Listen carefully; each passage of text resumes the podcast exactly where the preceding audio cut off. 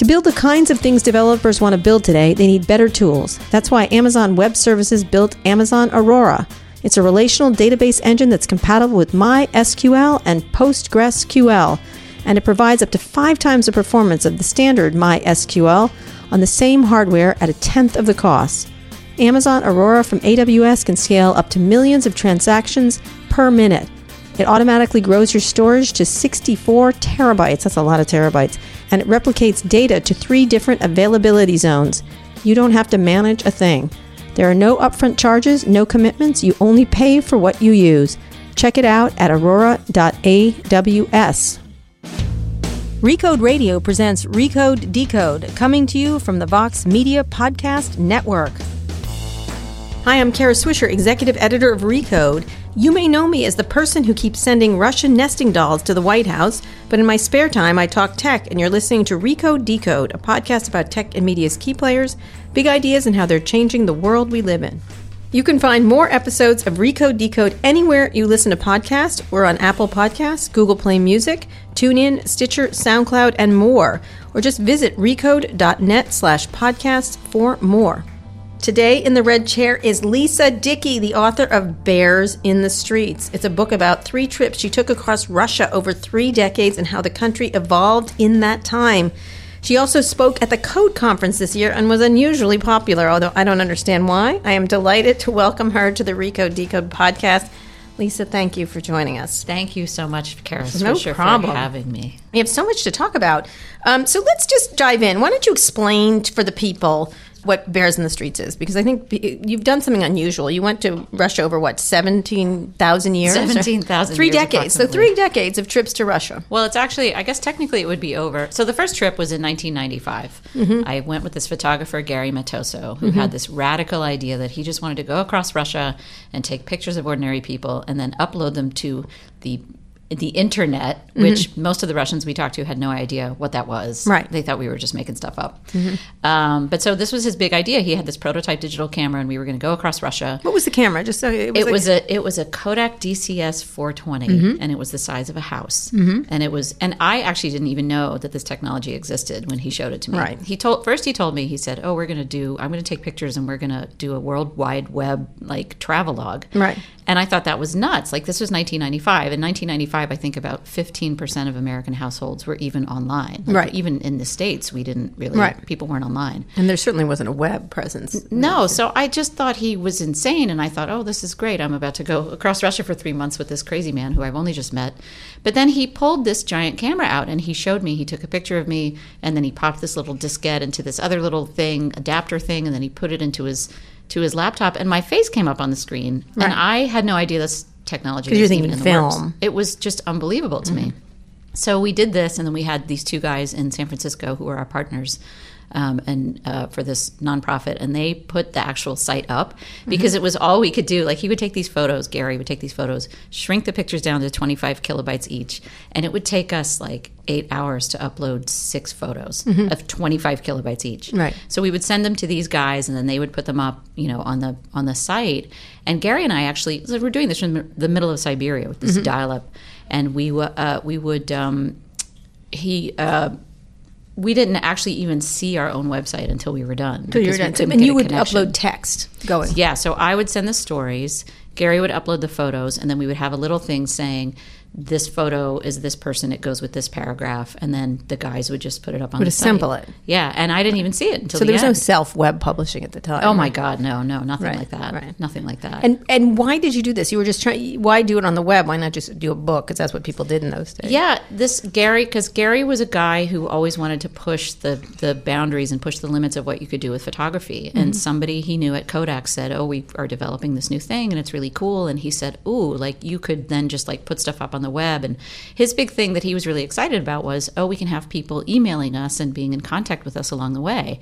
And so, like two or three weeks into this three month trip, we got an email from a guy in Canada saying, Hey, I actually left Russia like two years ago to try to make a living here in Canada. My wife and my kids are still in Irkutsk. Can you stop by and say hi to them and put pictures of them up? Oh, wow. And so we did. And Right. it was like this incredible, like Gary and I just couldn't believe it. It just totally blew our minds Right. that, oh, yeah. So we go and like knock on the door of this house, and the woman's like, "Oh, hello," and we said, "Well, mm-hmm. we've been getting this thing called email from your husband," and he's like, Right. said to swing by and take And that was the time where you said we've been getting this thing called this email. thing called email. People didn't. Right. There's this really funny, funny moment that happened where I was interviewing this woman in Novosibirsk, and she, like everybody else, would say, we'd say, well, we're American journalists, and they would say, well, who are you writing for? And we would say, well, there's this thing called the internet, and we would explain that you like plug your computer into a phone line, and then and people just thought we were making stuff up. So this woman, I said, you know, do you mind if I use your last name? the Russians in are the such trusting people. I said, I said, do you mind if I use your last name in the in what I'm writing? And she said, well, tell me again where it's being published. And mm-hmm. I said, well, there's this thing called the internet, and I explained it to her, and she said, okay. Stop, stop, stop. She said, Russians will never figure that out. Yeah. You can go ahead and write what you want. she was like, Yeah. we will do." fast forward to today. They have figured it out. Yeah, that's right. So you you did this across Russia and then published this and to to so what? Did, yeah, so we did the we did this website. We called it the Russian Chronicles. right, and like which is very- 14 people were on the internet at the Yes. time. No, actually, no. It was surprising how much we got. Actually, a fair amount of traffic. We got Mm-hmm. a lot of people emailing us. We had this little page on the site that was like. I mean, it's also it was a lot of rudimentary. blue to look at links. A lot of a lot of the internet time wasn't visual. It was actually Yeah. blue links. So the fact that we were actually uploading photographs from the middle of Siberia, this was just insanely like I still can't believe we managed to do it. And Gary actually had some sort of deal with Sprint, which had had these telecom nodes there because they were starting to try to do business in Russia. He Mm-hmm. had this deal with them where we would go to their offices and somehow hook up to the nodes directly. Right. I still don't fully understand how we did it. And the- but the so pictures we went had this, down. yeah. So we had this website, and, and so was, you'd sit there for eight hours. While yeah, so and it was so stupid. Like we'd be like, okay, we start to upload, and it's like, oh, this one's really slow. Okay, well, you watch, and I'll sleep for a while. Cause Yeah. if, because if it you know Yeah. conked out, you'd have it to start it work. over That's again. right. Like, And oh go, god, "Oh, we have to catch the through." train. We have to get to the train station, and we'd go all night, and then it would stop. Yeah. But yeah, so we, we did the site, and actually, if you look at it, it, it actually up until about two or three months ago, it was still online. You could look at it, Mm-hmm. and you could look the, on the bottom of the homepage. It said uh, best viewed using Netscape 1.1n or later. so that's kind of my favorite bit. Yeah, yeah. yeah. It was super cutting edge for its time. Yeah, absolutely. and it just looks ridiculous today. Yeah, yeah, Well, look at old Yahoo's. You ever look at old Yahoo? Yeah, the yeah, first yeah. page of the So Yahoo. funny. So you went back then in ten years. Right. later. So Gary and I did this trip, and I thought, well, that was a once in a lifetime trip. And we, we did things like we went out to visit a farmer in this tiny village outside Ulan Ude, and we went out with the scientists who study Lake Baikal. We went out on on an expedition with them. But and- explain. The lake is one of the biggest. yeah, it's Lake like Baikal is like Michigan a, it's or- like a wonder of the world. It's got it's actually got more freshwater in it than all of the Great Lakes combined, but it has much less surface area. It's actually super deep. It's, Mm-hmm. Deep, it's right. more than a mile deep. That's where Baikal. yeah, it's amazing. the. Loch Ness monster lives. That's in where the, the Loch. the- yeah, that's right. in The, Loch. The Loch Baikal monster. Yeah, it's a summer home. Uh, so yeah, so we and you know we interviewed a rap star in Moscow, and we went to this lighthouse at the edge of the earth in Vladivostok. So we're just like meeting regular people and and and doing this. And I'm thinking that was a once in a lifetime trip. Like I'll never do anything that cool again. Right. So 10 years goes by, and I call Gary because we're still friends. He was living in Paris, and I said, Hey, wouldn't it be cool if we just went back and like found all those people sort of like that Seven Up. Yeah, like? Seven Up, exactly, exactly. And you know, a lot had changed in Russia because in 1995 it was just four years out from the Soviet Union, and Yeltsin was the president. Mm-hmm. Clinton was our president. It was like super friendly relations uh, between the two countries. And then in 2005, now Putin had been in office for five years. Mm-hmm. The economy had turned around, and I just thought it would just be really fascinating to go Mm-hmm. Who was see our president at the time? Uh, George W. Bush. Okay. So Gary couldn't come, Mm-hmm. so I hired another photographer, this guy named David Hilligus. And he and I set out, and we actually did this deal with the Washington Post, where it, it ran on WashingtonPost.com as a blog for 11 weeks.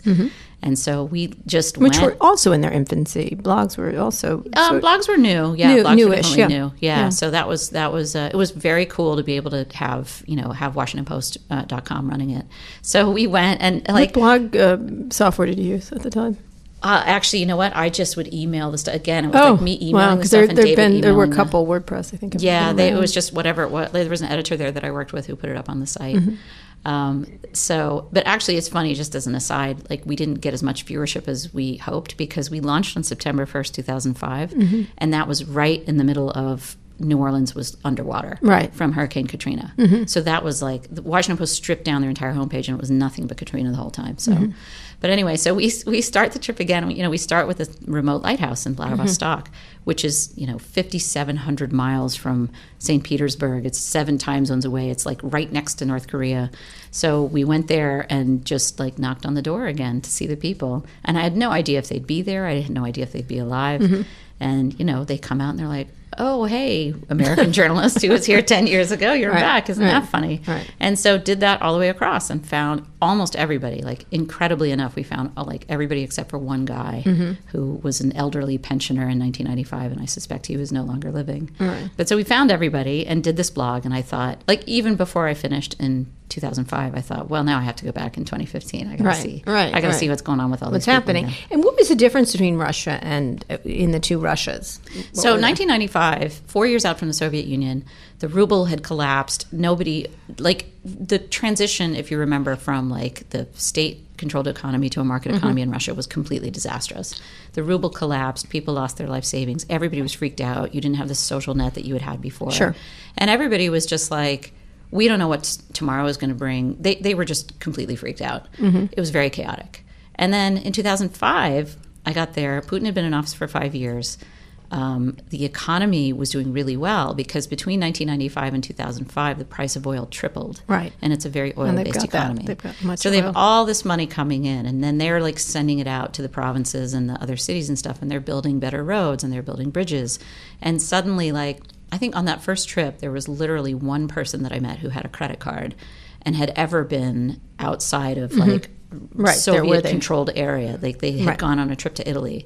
And by the time we came back in 2005, people were going on vacations to Turkey and they had credit cards and they could afford to buy imported stuff.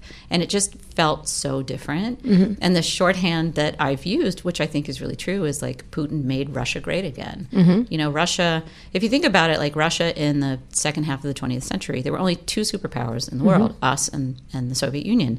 Then the Soviet Union collapses, and in the 90s, nobody cared what Russia thought about anything anymore Mm-hmm. because they were poor, they were broke, their their army was weak, like nobody cared, Mm-hmm. you know.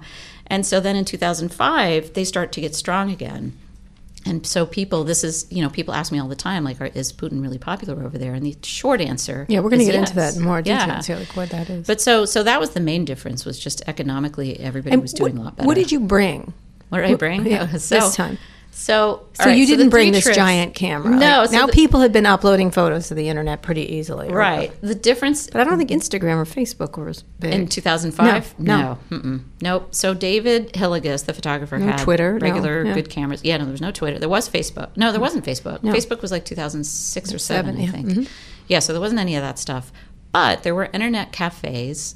Like we were able to go even in tiny little Birobidjan, which is this like Where's Birobidjan? Birobidjan is like the far. It's like so far east. It's not even Siberia. It's the Russian Far East. Mm-hmm. Right. It's just up from uh, just a little bit north of China. It's really the middle of nowhere. It's where Joseph Stalin sent Jewish people in the late 20s and early 30s, promising them. He, they, it's, it was called the Jewish Autonomous Region. Still is. And his whole pitch was, "This will be a Jewish homeland in Russia." Everybody. Mm-hmm. So he basically like offered all these Jewish people free passage on the Trans-Siberian Railroad to go out to this place, Birobidjan. And at its height, there were actually like more than 40,000 Jewish people living there. Mm-hmm. Um, but you know, by now, by the time I got there in 1995, there were very, very few. Um, but even in Little Birobidjan, they had this internet cafe with super fast connections because there was all these teenage boys in there playing Mm-hmm. Video games, yeah. yeah, video games and stuff. So, um, so yeah, it just was like night and day being able So to you brought a camera, a digital camera, Brought- we brought a digital camera, smaller. yeah, much like a regular size camera. Um, And then uh, we also, like, one of the sponsors of the trip was this satellite phone company. So they gave us a satellite phone and this and a, an RBGAN satellite communicator. Do you remember that? Do you remember those? No. You hook it up and you basically you hook it up to your laptop and then you can be Sort anywhere. can- vaguely, But it was like, I mean, it was so difficult to use. Sorry, company that sponsored us, but mm-hmm. but so we, you know, to show what it could do, we were out on a boat on Lake Baikal, and we were like, "Look, we're uploading photographs from our RBGAN," and we were out in a field in Buryatia with the farmer. And look, we're like out here with the cows, and we're uploading this stuff. But it was so hard to use, we hardly used it at all, really. Mm-hmm. Um, but then, of course, you compare that to when I went back in 2015. Right. Well, we're going to get to that in a second. guess- yes. So, but you carried a digital camera, Uh-huh. your laptops. What else? digital camera, laptops. We had to still had to double up on everything because we were traveling with Apple computers, and you can't buy Apple stuff in Russia in 2005. Right. And actually, we had a really disastrous moment where David accidentally knocked his laptop off of a chair. There was vodka broke. involved, I'm certain. there was always vodka involved.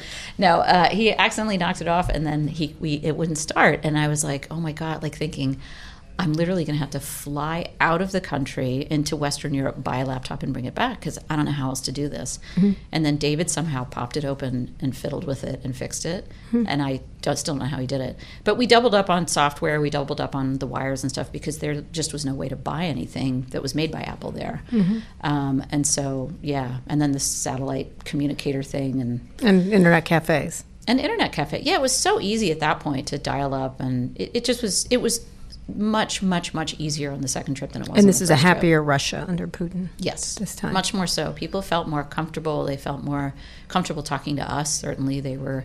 You know, people were very open talking to us. Surprisingly so, I thought. Mhm. I think people have a vision of Russia that's like quite different than what it, it is like. Yeah, no, it's true. If you ask people here, like, what do you think of when you think of a Russian person? They'll say like cold, unfriendly, and you know, and they certainly are to people they don't know necessarily. Like if you're mm-hmm. walking down the street in Russia, you don't smile at everybody because they will think you're insane or they'll think you want something or they're very they don't really trust that. Mm-hmm. But when you're in a Russian person's home, it's just they're just unbelievably like people were just so generous to us on this trip. Right. Like if you think about it, right? Like if you're a farmer out in the middle of wherever you are, and a Russian two Russian people come knocking on the door and say, "Hey, we're a couple of Russian journalists, and Yeah. we'd like to write about you." You're probably not going to have them in for dinner and have them mm-hmm. stay over. But this is what people did with So when you went back in 2015, the conclusion was that Russia was on in a good place, wasn't it? Well, so Russia in 2015 was kind of in between. Not the two, 2015, right? 20 so two- 2005, yeah, 25, Russia seemed to be in a good place. Yeah, we'll get to that in the next People section. were getting their confidence back. People were feeling like, all right, we made it through the worst of it. Like the 90s, the 90s pretty much sucked for Russian people. It was not a good time. So what, what was the most unusual person that you met there during that the 10 year difference? Unusual person? Well, Who changed the most? Oh wow. Well, I'll say a couple people had really dramatic bad things happen to them. There was one I got one guy actually who was murdered, and that was awful. That's bad. Like, that was a terrible, very, very, very sad story. Um, and then uh, another guy was. Uh, had another tragic thing happen to him. He got hit by a bus and was in a coma for a while, and then he came out of it. But then, you know, I, I went to go meet him at a at a at a train sta- at a you know a metro stop, and he and I stood on the platform, the only two people on the platform for ages because neither of us recognized each other. Oh, wow. I was like, "Where is this guy? Where is this guy?" And then I looked and I was like, "Oh my god, I think that's him," because he had changed a lot, you know, because he'd had this accident happen. Um, but it was really interesting to see, like most people were so much better off in 2005 than they had been in 1995. had There were only a couple who were not. There was a farmer who wasn't because he had lost his tax subsidies he had in the 90s, and his story sort of got worse and worse as we went along. But I think farming is, is it's a difficult way to way to make No a living in the best of times, you know. So, but but almost everybody in 2005 was better off. And better off. Okay, we're here with Lisa Dickey, who's the author of Bears in the Streets. It's a journey across Russia that she took in three trips over three decades, and we'll talk more about that when we get back. Today's show is brought to you by Audible, which has an unmatched selection of audiobooks, original audio shows, news, comedy, and more. And you can listen to all of that wherever you are thanks to Audible's free apps for iOS, Android, and Amazon devices. It's not a streaming or rental service. With Audible, you own your books. Lisa, what book should I listen to next? Bears in the streets. No, no, no. You can't say your own book. I said that. you did say that. There's no audible you. version of it. Oh, any- right. Uh, what book should you listen to next? Well, I just picked up a gentleman in Moscow, and I'm about a third of the way in, and it's really, really what, good. what is this about? Um, it? it's a novel, and it's about a guy who is being held in the uh, Metropole Hotel Mm-hmm. in the early 1920s. He's a count, and he is uh, he's being held there because he's supposedly anti-revolutionary. Oh. And it's just a really interesting character study. Um, again, I'm only about a third of the way into it, but it's really quite Well, good. thank you very much. When you become an Audible member, you get a free book every month plus a 30% discount on all regularly priced audiobooks. Audible is offering our listeners a free audiobook of your choice and a free 30-day trial membership. Just go to audible.com slash decode, download a title free, and start listening. It's that easy. Go to audible.com slash D-E-C-O-D-E. That's audible.com slash decode and get started today. I also want to tell you about Too Embarrassed to Ask, my other podcast, which I host with Lauren Goode from The Verge. But Lauren wasn't on last week's episodes. Instead, I replaced her quite easily, I might add, with Recode's Jason Del Rey. Say hello, Jason. Hello, Jason. Yeah, thank you. Oh, well done. All right, how you doing? Okay, every Friday we answer your questions about consumer tech. Jason, what did we talk about this last week? We talked about Walmart versus Amazon and the future of e commerce and physical retail. Yeah, and because why? What did Amazon do? Amazon did a biggie. They did a biggie. They agreed to acquire Whole Foods for nearly $14 billion, their largest acquisition, if it goes through, by about $13 billion. So Yeah. a big, big deal. Yes, absolutely. And they're taking over the kombucha market now, obviously, because that's where everybody gets their kombucha at Whole Foods. Yes, the $8 bananas. Yes, and eight dollar bananas, the four dollar tomatoes. You know, I happily pay it, like because I'm a frigging idiot. Anyway, it was a really great discussion, and we hope you'll go listen to it. You can find Too Embarrassed to Ask on Apple Podcasts, Google Play Music, or wherever you listen to podcasts. That's Too Embarrassed to Ask. See you there. We're here with author Lisa Dickey, who wrote Bears in the Streets, which is about, you guessed it, Russia. It's a book about three trips she took across Russia over three decades and how the technology and the country evolved in that time. So the first time you went over, you had a giant suitcase full of technology. Giant suitcase full of every cord hours. and wire and software and a giant digital camera the size of a Buick. Buick. And the second time, Second time, we just had Laptops. regular digital cameras, and we had a couple laptops, but uh, oh, and we just still had to double up on stuff because they didn't have Apple. I didn't have Apple stuff. So third time, you decided to go back. Yeah. What happened? Third time, What you keep going back? You keep like I, I'm. keep- go- I know it's like I'm obsessed. Yeah, I it's like think. it's like an addiction. It's a weird addiction.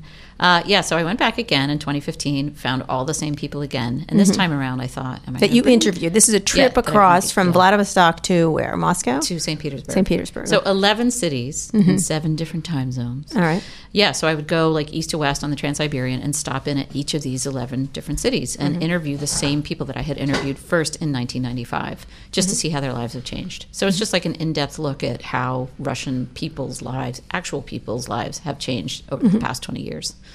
So yeah, so for the technology this time around, I did not bring a photographer. I thought, ooh, I can just take my own pictures using my iPhone. Isn't that easy? Yeah. So I did that, um, and Were they just as good?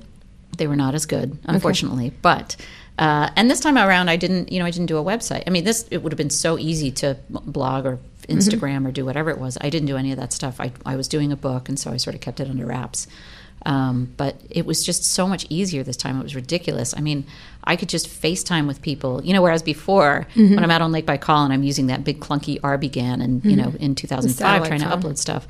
But this time, I literally was standing on a boat floating on Lake Baikal, FaceTiming with my wife. Yeah. Like no, no problem. Yeah, so yeah. easy. It's so incredible. Like Yeah. the difference. Because of cellular service. And then also, this is kind of a funny story. In 1995, Gary and I had told this guy in Ulan Ude that we wanted to meet a Buryat farmer. Ulan Ude is the capital of Buryatia, which is one of the republics. It's a, Which part of Russia? For those who are um, not geographically. It's in Siberia. It's right. Yeah, it's right just north of Mongolia. Mm-hmm. So we had said, "Oh, we want to we want to meet a farmer," and he said, "Okay, I think I know someone who can help you." So he had this colleague who was a Buryat woman who knew somebody who lived in a village like three hours away. So she wrote a handwritten letter, a handwritten letter in the Buryat language, and said. Get on this bus, go three hours, get off, and ask for this woman by name. Mm-hmm. I don't know her street address, but it doesn't matter. It's a tiny village. So we go out with this letter in a language that we don't understand. We get to mm-hmm. this woman's house. We hand her the letter. She's like, "Oh my God, are you actually Americans?" And we said, "Yeah." And she couldn't believe it. She'd never met a foreigner before. So we had this crazy experience, and she like hooked us up with this farmer, and she drove us way out into the sticks, and we spent a couple days with this farmer. So fast forward now to 2015. So I'm with in Ulan Ude with the same guy who 20 years ago recommended me to this Buryat woman who did all this for us. And I said, "Well, we're going to go back out and see the farmer again." And the guy's like, "Well, does he know you're coming?" And I said, "No." And he said, "I really think you should get in touch with him." And I said, "Well, I don't have his phone number or anything. We're just going to show up." And he's like, "I'm really uncomfortable with that. So how can we find him?" And I was like, "Oh, I know. I'll look up his son on Facebook."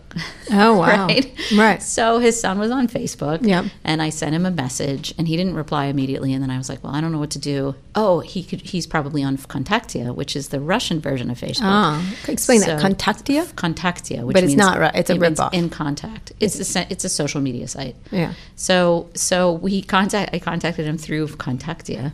Do you have to join VKontakte? Well, I did it through somebody who already had a uh, Right. who already had a um, a, a profile on it. And he responded in like a half an hour. Right. And he's like, "Oh my god, I can't believe you're back here. This Call kid- my dad. Here's his cell phone old? number." Well, so now he's you know he's in. A, I guess he's probably like thirty something. Right, He was so he's- about eleven or twelve when Yeah. I first met him. Wow. So he's like, "Oh, here's my dad's cell phone number. I'll call him and tell him you're coming."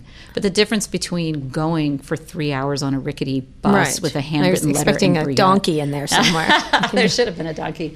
Yeah, but it was just so, and like, you know, I never thought I'd see any of these people again after 1995 because Mm-hmm. they all lived in the middle of nowhere, and why was I ever going to go back there? Now I'm Facebook friends with all of them. Right, so Like you don't almost need all of to see them anymore. No, I'm like I know everything that's going on with everybody because we're all Right. Facebook friends. Right, we can right. message each other and we're liking each other. farmers on and. Facebook? The farmer is not, but his son and his daughter. Are. I see. Yeah. Okay. He's on Instagram. okay. Yeah, right. No. yeah. So you went back. So you go back with just your phone and just yourself, and Yep, you found these me and my same phone. people. I sure did. Similar. And Yep. tell me what they were like. So you, you could chronicle them in the easiest way possible with just a mobile device. Yes, it was very easy this time around. It was super easy. I, I, I went back. I mean, the biggest worry that I had this time was that you know you've been seeing that you know anti-American sentiment was really high. They had inv- you know the, invaded Crimea, and you know we had imposed sanctions, and everybody mm-hmm. was saying that you know the relations between the U.S. and Russia were worse than they'd been since the mm-hmm. Stalin era. So I was very nervous about going back, traveling by myself. You know. Um, but I didn't have any trouble at all. And I went back, and people were just as welcoming as they had been before. They had a lot to say about the American government and how they they truly and vehemently dislike the American government, um, particularly Barack Mm-hmm. So this Obama. is Obama's the president. yeah, at this Obama's the president at this point.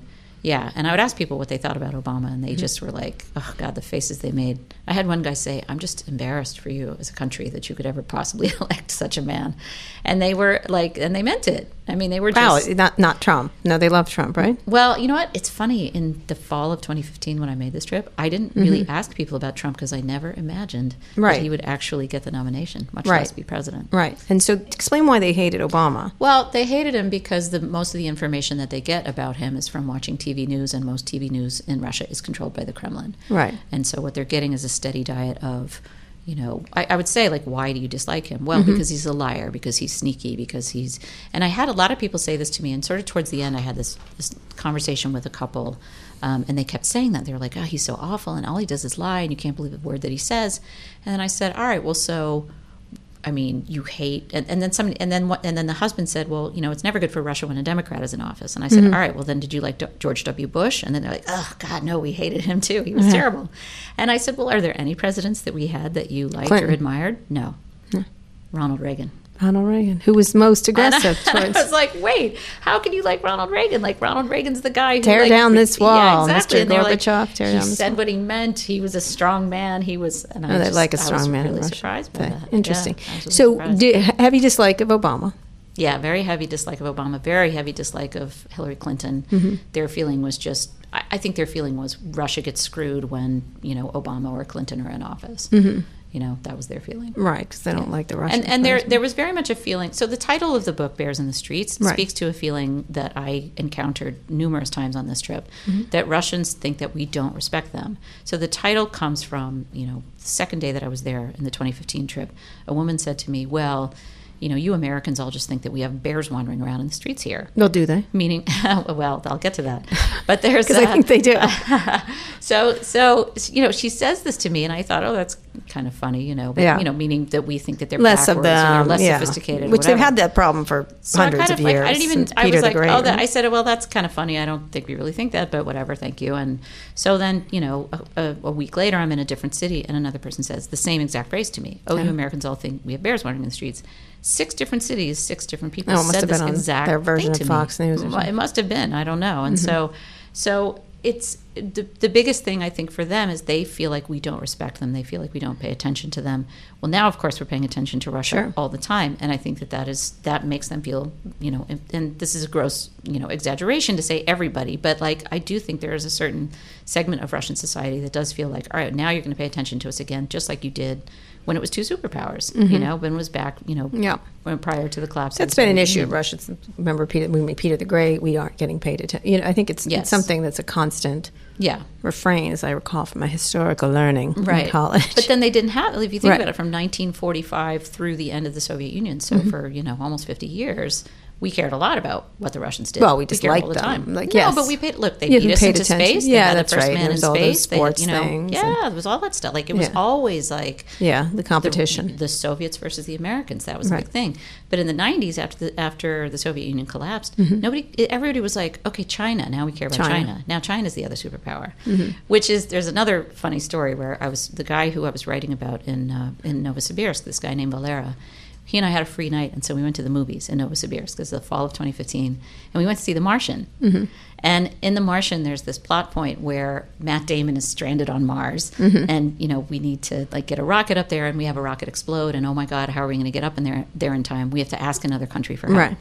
So China. Who do we ask, right? China. We ask China. Oh, and we come out of the movie theater, and I said to Valera, I'm like, oh, well, how'd you like the movie? Thinking he'd say, like, oh, you know, American can do spirit, Matt Damon, square jawed American hero, ha ha. But instead, he was really pissed off. He, he, he said, I cannot believe who would ever suggest that you would ask China instead of Russia. He, like, he was so offended by that. Uh-huh. Yeah. And he was really convinced that that was like the American government forced the filmmakers to make this choice just Oh to screw with God. Russia because there's a lot that, like that that seemed to me like a really prevalent attitude among a Mm-hmm. lot of people that the things that we're doing are meant to screw with Russia. Yeah. But I think we also think that about Russia that the things they do are Yeah. meant to screw with us. Mm-hmm. To a certain extent, some of the stuff they Oh, do we'll talk about is. in the next but some of the stuff yeah. that we do is meant to screw with them. Right. I mean, right. Especially that movie. That's yeah. especially that movie. Obama called Damon up and said, "Hey, Hey. Ch- Chinese." Well, you know, if you read the book, off." which I had just read the book, actually, it is written in the book that it is China. And the guy who wrote the book, he just was putting chapters up online. He was just like a nobody writer. Yeah. He was just writing the stuff and putting it online. Yeah. So, I mean, it's better. well, he got called by Obama. then. That's, yeah, exactly. Back Yeah. when he was just writing. So, in terms of the how Russia was, this is ten years into Putin, fifteen years into Putin. So Putin came into office in 2000. So now he's now 15 years in. right, so a long time,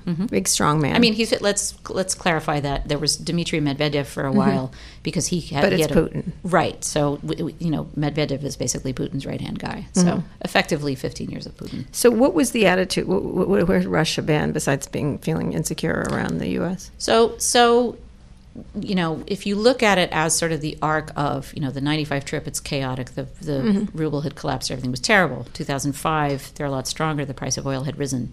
2015, their economy's not doing so well. Mm-hmm. So 'Cause the in- price of oil had the gone price of oil had fallen again. In mm-hmm. in 24 in, tw- in January of 2014, you could get like one dollar would buy 33 rubles. Mm-hmm. And when I started my trip in September of 2015, so about 18, 19 months later, one dollar would buy you 67 rubles. Oh, wow. So the ruble just collapsed mm-hmm. again, and it was partly due to the sanctions, and it was partly due to the falling prices of oil.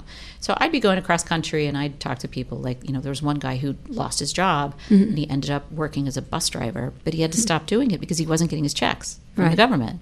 So this used to be a huge problem in the mm-hmm. 90s. The government couldn't afford to pay people, and now it was happening again. So I said to him, "Well, are you mad at the government? Or are you mad at Putin?" And he was like, "Oh no, I'm not mad at Putin. I'm mad at you guys." Oh, because he was the sanctions. America because he said you guys are screwing with our economy. You're doing it just to make us weak because it makes you stronger when we're weak. Mm-hmm. And he had actually a framed picture of Putin up on his bookshelf with pictures of his family. I mean, I saw so many people had framed pictures of Putin and like calendars of Putin, and they really Mm-hmm. You showed off some calendars of Putin at uh, yeah, yeah. Some of them disturbing. They're a lot of chesty. It's like yeah, it's like it's. Do you like the because- SNL version of him? Oh my God, he's really funny. Yeah. He's really he's perfect. He's not chesty. even yeah, he's very chesty. Yeah. Uh-huh. He's very chesty with a big you know Russian Orthodox cross. And, But it's funny because those those what I love about those calendars is they're like they'll always have like the triptych of photos, right? There's Mm-hmm. Right. like Putin either with a gun or on a horse or, or like with his shirt off, and then there's Putin cuddling some sort of furry animal, Mm-hmm. Right, like a that's little right, kitten or that's right, something. yeah. And then there's Putin looking like you Putin-y. just like your your favorite uncle, right? Yeah, like yeah. he's oh look here's Putin. He looks like a nice guy. Let's go out for lunch or It's like something. he could kill you at any moment. I mean, it's really it's it is fascinating the difference between how we perceive Putin and how they perceive Putin. Mm-hmm. And Which we're going to talk about a little bit more, like why Yeah. that is and where the disconnect is. But that they, they really admire and continue to think he's the best. Most Russians, There's- is that yes, correct? again, let's like you know, obviously they're not a monolithic people. Like there are a lot of people who don't like Putin, Mm. And there's been recent of people. protests. We'll talk about. And there have been recent protests, yeah. And I, and I would say, I mean, I think the sort of shorthand is look, if you look at the United States and how people feel, how Americans, quote unquote, feel about something, you pretty much kind of take New York and Washington, D.C. as separate entities. Or not separate, but they're not representative. Mm-hmm. Well, it's a half and half country country, really, 'cause half And the country lives in I think- cities and half yeah. doesn't. So I think in Russia, and when you're talking about Russian people, and particularly, you know, for me, I try to stick to the people I actually spoke with and who I have experience with. The majority of people that I spoke with on these trips were not in Moscow and St. Petersburg. Right. But then the people I spoke with in Moscow and St. Petersburg were a little bit more had slightly different attitudes. They had where had uh, not access to, but they just were more aware, I think, of the differing opinions of Putin worldwide. Whereas there were a lot of the people that I talked to who were in Siberia or the Russian Far East or the smaller villages and towns, you know, they just, the ones I talked to, they just love the guy. And what was the differences between? And give me two or three examples of the difference of people that surprised you. Meaning, People changed. Um, I guess, uh, I think the scientists were still the same, or I, they actually really were. It's funny. It's not like people changed in some tremendously huge way. They really didn't. Um, there, it was it was pretty consistent. You know, the lighthouse keepers were more or less the same. They were had been super nervous on the first trip. You know, because Vladivostok used to be a closed city, and then it was open, and then there's these Americans poking around with all this weird equipment, um, and then they were less nervous later, but. You know, I wouldn't say that people trema- changed a tremendous amount. Their hmm. circumstances certainly did. Like, hmm. you know, you mentioned scientists of Lake Baikal. One of the things that was really fascinating was in 1995, you know, we went out on this expedition with these scientists, and these are world class scientists. I mean, Lake Baikal is an amazing lake. It's like Woods Hole oceanographers, right? Mm-hmm. They were so broke. The, the institute wasn't getting the money they needed to do these expeditions, and so in order to do the work that they needed to do, they would sell postcards on the side, or they would sell aquarium fish. They were trying to find ways to make enough money to mm-hmm. actually do these expeditions. So then I go back in 2005, and suddenly there's all this oil money, flow, money flowing in. They have plenty of money. They're doing all these expeditions. They're not having to look abroad for funding, which mm-hmm. was like they felt embarrassed by, or like Right. like you know, they felt like, oh God, in 1995, like we're constantly having to ask foreign governments for money to study our own amazing lake. Mm-hmm. And this again goes to the ship that they have on their shoulder, not them specifically, but Russians in general. Right. So, and then I, you know, I get back in 2015, and I'm really curious. Like, do they still have money to do these things? Because the ruble has fallen, and they did have the money to do this stuff. And it's really interesting because the first two trips, I was very focused on, you know, do the scientists have the resources they need to do this? Mm. And on the third trip, it became apparent the story was that the lake is actually really sick now. This magnificent lake that's always been one of the cleanest bodies of water in the world is now being choked by algae. Like the, the sponges are dying. The health of the lake is really precarious right now. So that actually became the story. well, that's interesting. And then what about the rapper became right wingy, or right? That, No, the rapper. Yeah, the rapper was an interesting. This is MC Pavlov is his name, and uh, he was uh, he was a really tricky one. He was trickier than I expected him to be. He was one of the few people. Uh, I I just sort of as a social experiment on this trip across Russia this time, I revealed to people that I'm gay because I was really curious to how people would respond. Because you know, obviously in 2013, Russia passed this law that you can't propagandize being a gay person, and so I was like, well, now I'm going to go across the country and propagandize the fact that I'm gay, and let's see how that goes. Um, and most people were actually really chill about it. Most people were very cool about it, and uh, and the rapper, the rapper was not so much. He was very thrown by that, and he also was one of a few people on the trip who, you know, basically said to me, "Well, it's clear, it's been proven that 9/11 was an inside job. That the mm-hmm. American government basically was behind." the destruction of the twin towers mm. and I, and it was it was so odd to me because he was one of the few people certainly in 1995 he had actually been to the states uh, he was with a band very popular russian band called zvuki mu and brian eno the mm-hmm. producer super producer had heard their music and loved them and brought them to new york city in the late 1980s mm-hmm. so this guy had like traveled abroad. He'd been to the states. He was he seemed like a super open and chill guy. But then as i say he had this terrible i don't know if it was i don't know what you what what is related to what in terms of like how the accident affected him or anything but he did he did seem to get a little bit more right? And then the girls, the young girls. oh god the young girls were such such a fabulous crazy story. I mean you know i, I interviewed these two sisters in Chelyabinsk. They were 11 and 16 when I first met them. And the 11 year old in particular is just this little girl with this little ponytail and practicing her piano. And, you know, they, they had a nice life. They were like, the, they were the one family that had the credit cards, and the parents had actually recently gone to Italy, and that was just unheard of in the mm-hmm. mid 90s. And so they were a really nice family, and, you know, I, we wrote about them. And then I came back in 2005, and the 11 year old and the 16 year old were now 21 and 26. And they were like these Russian women that you see in like, you know, Monaco or like Spending, yeah. Oh my God, it's like beautiful women, fluent in English. They came and picked me up in a Land Rover, and they just were like, they were just like Russian supermodels. I was like, oh my God, they were just, and and when I saw them in 2015, so now they're 31 and 36, and Mm-hmm. we went out to lunch in this place in Chelyabinsk called the Wild Boudoir Cafe. Oh my God. I know. It's actually a really nice restaurant. But so we went and sat and had this meal, and the 36 year old, who again, she's fluent in English, she can read any mm-hmm. media that she wants. She was the most anti American person I met on the trip, bar none. Like, this was the only time I saw her was at this lunch, and she almost immediately leapt into telling me why the Russian press is more free than the American press, why the Russian people are more free than the American uh, people, and that 9/11 was an inside job. And it was like it just I just said to her I was like, "Look, I don't I'm not a, a the hugest homer about my country. Like I'm a, you know, I like my country and everything, but I'm you know, we're not perfect and I'm willing to you know, there's a lot of things I could say about that, but I got to tell you, you're really wrong about this about the Russian press and the American press. Like, really, you are. Although, look, you know, we see what's happening now here with our press, like, you know, not being allowed to film the, the, the press Mm-hmm. Yep. conferences at the White House and, Right. you know, shutting down and not, you know, and Yeah. everything is quote unquote fake news. And so we're definitely moving down a path some that, I, weird that I path. But think. we'll talk about that when we get back Yeah. and what's happening with the Russian involvement. This is Lisa Dickey, author of Bears in the Streets, where apparently there are not any bears in the streets in Russia. We'll be back. we'll get to that. We'll get to that.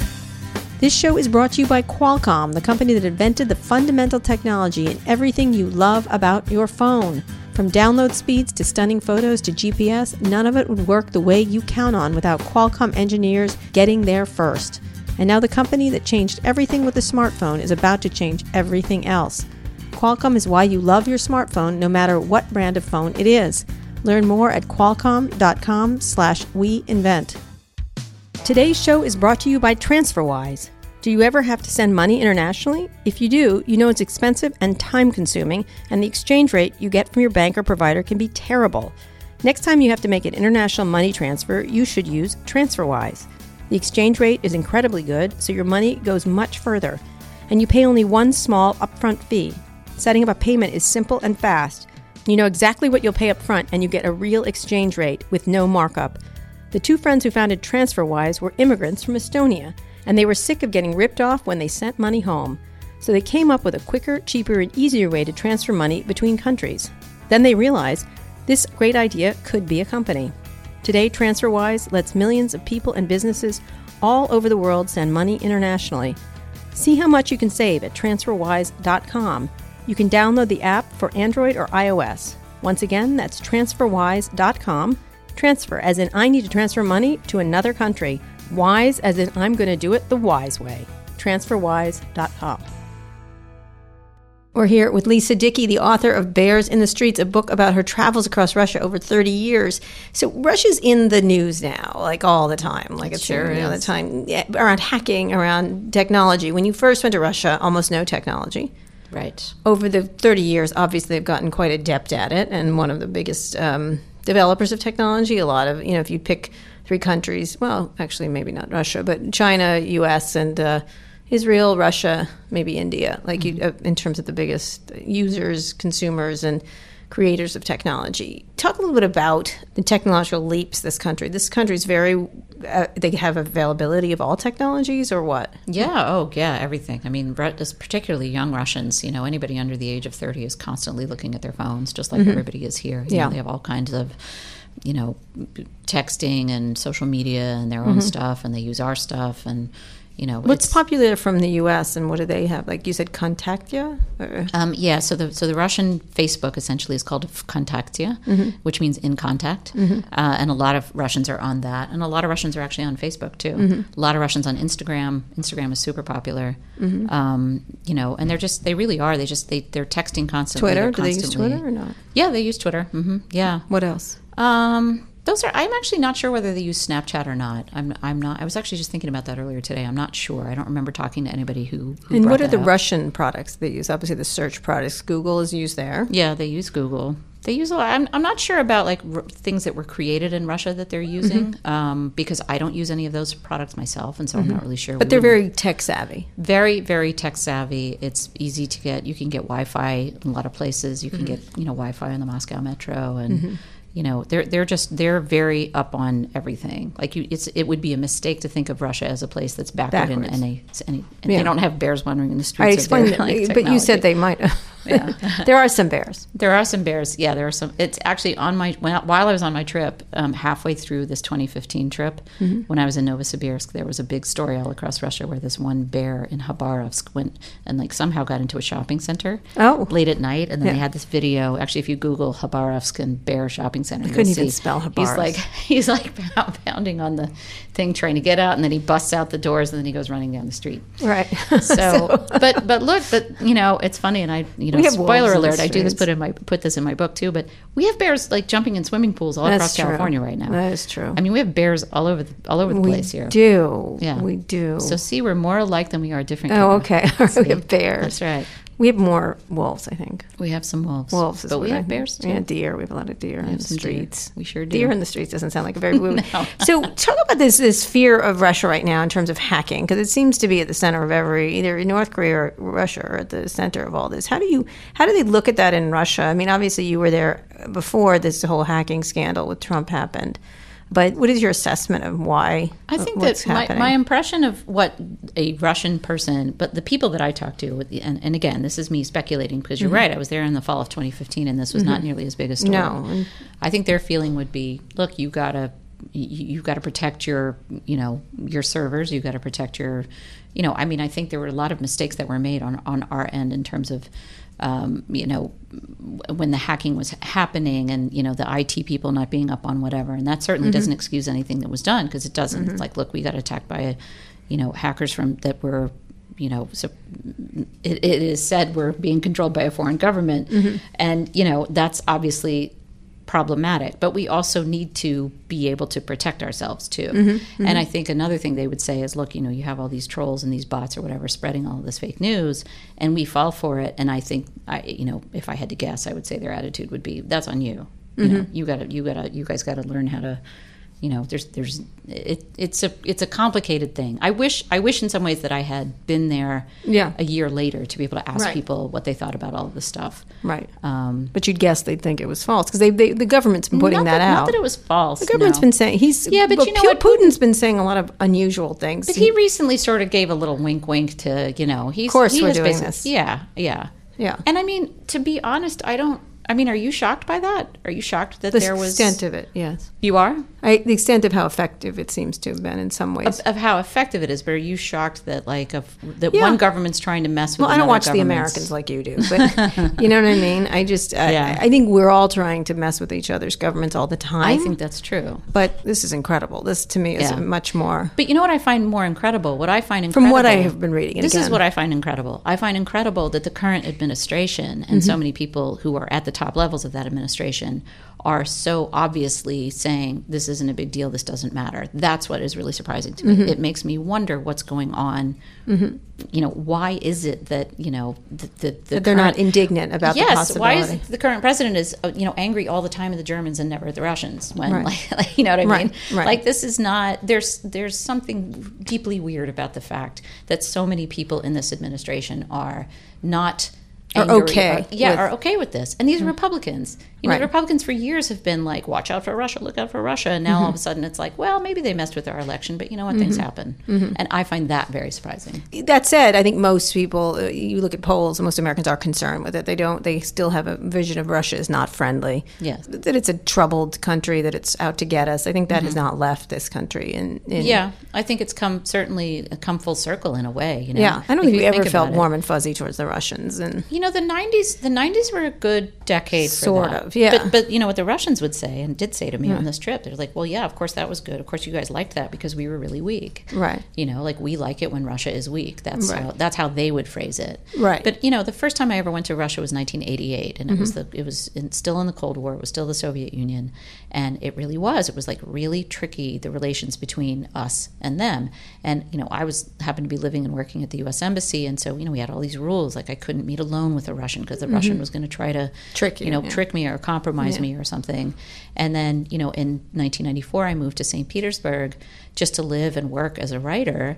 And it was like, oh my God, this is great. I can move about freely. I can talk to anybody. It doesn't mm-hmm. matter. It's like it was really, peace had broken out all over. Yeah. And what's been interesting is to see as I've done these trips, we've just come right back around, you know, mm-hmm. in a lot of ways. And, you know, lucky for me that, you know, I do this trip in 2015. I'm going across and I'm talking to people, and they're all very open and talking to me in large part, I think, because they've known me for 20 years. Right. I think if I were to do the first trip now, as opposed to when I did it in the mid 90s, I'm, I'm not sure that people would have been quite so welcoming and, right. and accepting. I think they would the have been end. more wary. So where do you imagine the Russia-U.S. relations going? Because besides one of the things, the points you're making at Code was that don't see these people in their wrong light. That you may not agree with them, but they're different than you imagine them to be. Yes, and I think that's very true. Mm-hmm. I, I always try to make a distinction between, I mean, I think the line I used at Code was there are 144 million Russians not named Vladimir Putin. Right. and that's very important to remember, you yeah. know, because in the same way where Americans don't equal Donald Trump, Russian Right. people don't equal Vladimir Putin. Right. You know, I, with my book and with these trips, I wanted to sort of be able to show people, look, this is why they love Vladimir Putin. Like, this is the hook for, this is why, this is how we can understand on a deeper level what his popularity is and why he's popular. Mm-hmm. But, but on another level, I just wanted to show, like, these are people who, just like you and me, they worry about their families, their kids, their home, their jobs. You know, who's going to walk the dog this afternoon? I got to go do this thing. Mm-hmm. Like, you know, these are just regular folks, really. And we do have a lot more in common with them than we think we do. So what do you think happens given the level of uh, scrutiny right now in Russia, and largely to do with hacking, and largely to do with screwing around with our elections and What I all what I sorts think of is, Boris yeah, and Natasha action? I know there really is, and I don't. Boris. That's why we hate the Russians because of Boris, Boris and and Natasha. Natasha. From Yeah, that's it. But- I, you know, I haven't said that Lisa speaks Russian fluently too, which is helpful to be in Russia. yes, it did Obviously. definitely help. it was very helpful. Um, yeah, it's uh, it's I if I could not even begin to predict where we're going to go because I would never have predicted that we would end up where we are. Where we think now. they're hacking everything. I, I mean, it's it's so there's so much mistrust that's going on between us all now. You mm-hmm. know, there really is, and there's and and the one thing that I think is important to remember is look. You know, we can't do anything about whatever it is that Donald Trump is doing in the White House, and we can't do anything about what Putin is doing in the Kremlin. But what we can do is make sure we are having connections with people. I think I said, um, you know, there was a guy who came up to me after I did a talk at, a, at one conference, and he said, you know, I've been asked to come and moderate a panel in St. Petersburg, but I feel like I should say no because of everything that's going on. And I said, no, it's the opposite. Like now is when you say yes. Like go over there, meet with them, talk with them.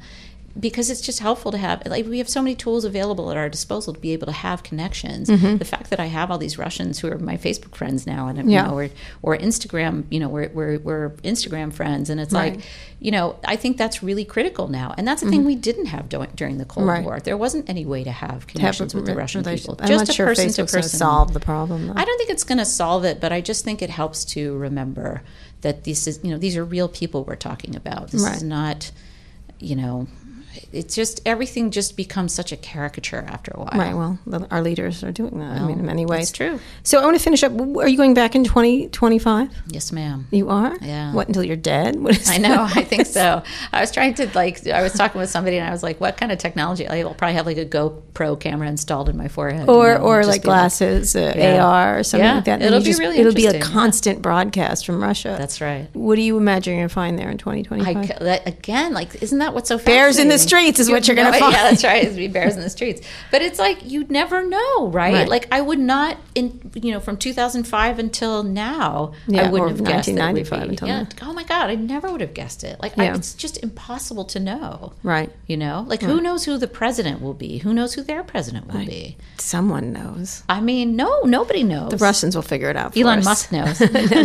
Maybe Elon Musk will be president of both places. Oh, God. I'm fucked. I'm- president of the world, Elon the world.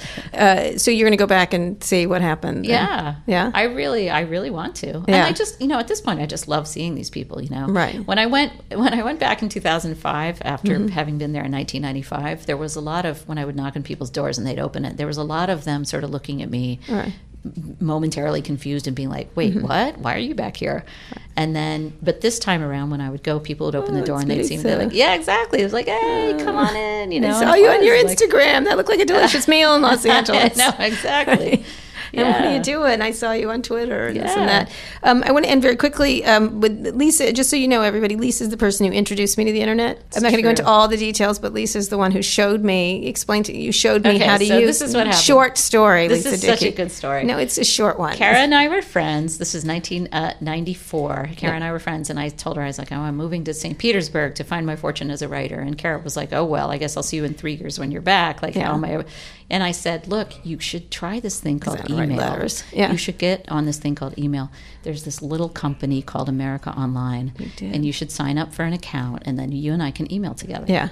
And so we did. But so you were using that. something before that. F, uh, remember? Well, I didn't use A- AOL in Russia. I used a thing called GlasNet. Yeah, it? GlasNet. But it? then, GlasNet. yes, I got that Yeah. GlasNet. But they used something else too. You used the very early. Yeah. What was it? I forget- I You forget remember what I they had. had. weird names. Yeah. Yeah, you were So, using yeah. really crude Yep. communications tools. So, So, I introduced you to email, and like a, it was like a little light bulb went off. It And like went by the time I came back, God, by the time I came back to the states, you were like writing about AOL and And had a book running- deal, and and running the internet. Yeah, That's crazy. true. So you are the reason Silicon Valley. That's this is the person. You're welcome, everybody, because otherwise Kara would still be like, "How do I send you a postcard?" How do I send you a post? I wouldn't have sent you a postcard. You know, that's true.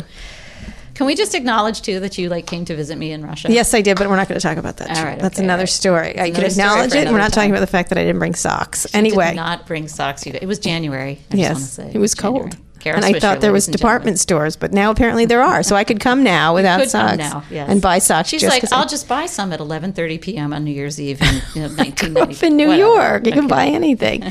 well, now I can. So so much has changed, and So yet so little, changed. Lisa Dickey. Yes. Anyway, thank you for coming by. It was great talking to you. Thank Thanks, you. Kara. No problem. And I, the book is great. It's called Bears in the Streets, and you should buy it immediately if you want to understand what's going on with this very important country who's apparently fucking with us quite a lot, or not. If you're Donald Trump, who knows? I think they are. If you enjoyed the interview as much as I did, and so did several congressional investigations along with the FBI and a special prosecutor, but you know, whatever. If you enjoyed the interview as much as I did, be sure to subscribe to the show, also Hillary Clinton. Be the first to listen to future episodes or catch up on previous episodes, including some really fantastic interviews we've done with Greylock partner Reid Hoffman, NYU professor Scott Galloway, and the creators of Dear Evan Hansen, which just won a whole bunch of Tonys, just to name a few. You can find all those episodes and more where you found this one are on our website, recode.net slash podcast.